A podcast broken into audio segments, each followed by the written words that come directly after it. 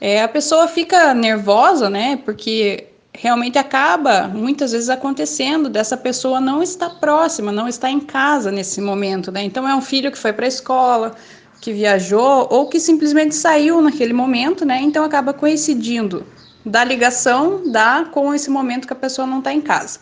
Então a pessoa se desespera e acaba realmente fazendo esse depósito, né? Mas o que, que a gente pede? Primeiro, que a pessoa mantenha calma, né? Se possível, se tiver outra pessoa em casa, peça que essa outra pessoa tente localizar esse familiar, né?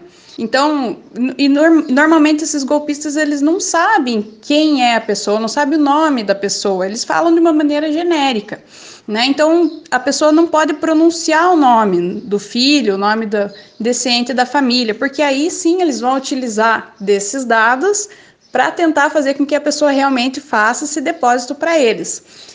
Também tem o caso de DDDs de fora, né, de cidades aí diferentes que nós não estamos acostumados, né, a receber ligações. Então, DDDs de, do Rio de Janeiro, lá de, de Manaus e assim por diante. São DDDs realmente muito diferentes do comum. Então, a gente tem que ter essa atenção também, porque provavelmente, né, vai ser um golpe.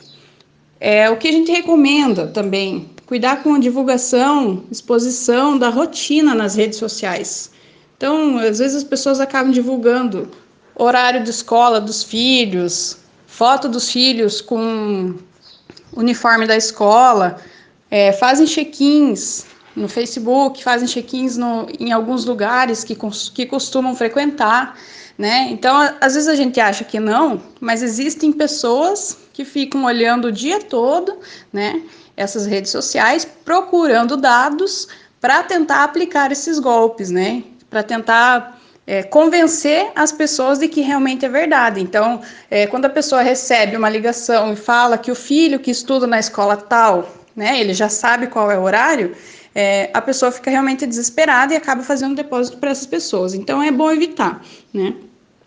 O que, que a gente pede? Primeiro, mantenha calma. É muito comum que esses golpes eles coincidam né, com os dados do, da, da família da pessoa.